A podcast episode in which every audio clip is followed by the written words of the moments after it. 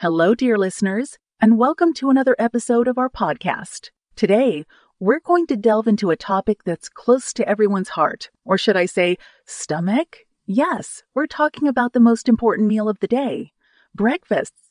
We'll explore the benefits of eating breakfast and how to make it a daily habit. Let's start with a simple question. Why is breakfast so important? Well, the answer lies in the word itself. Breakfast literally means breaking the fast that your body has been in since dinner the previous night. When you wake up in the morning, your body needs fuel to kickstart your metabolism and get you ready for the day. Eating breakfast has numerous benefits. Firstly, it provides you with the energy you need to get through your day. It's like putting gas in your car before a long journey. Without it, you're likely to feel sluggish and tired.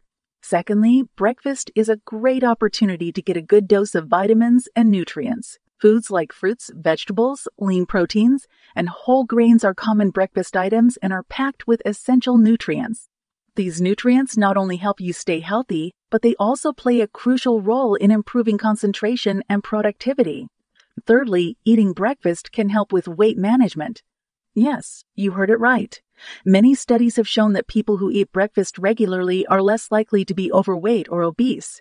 This is because eating a healthy breakfast can help curb your hunger and prevent overeating later in the day.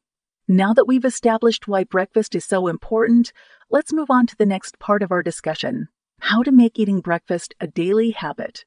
The first step is to plan your breakfast the night before. This can be as simple as deciding what you're going to eat and making sure you have all the ingredients. If you're short on time in the mornings, consider options like overnight oats or a smoothie that you can prepare in advance. The second step is to wake up a little earlier. I know, I know. It's easier said than done, but giving yourself an extra fifteen to twenty minutes in the morning can make a huge difference. It gives you enough time to prepare and eat your breakfast without feeling rushed. The third step is to make your breakfast enjoyable. This doesn't mean you have to prepare a gourmet meal every morning.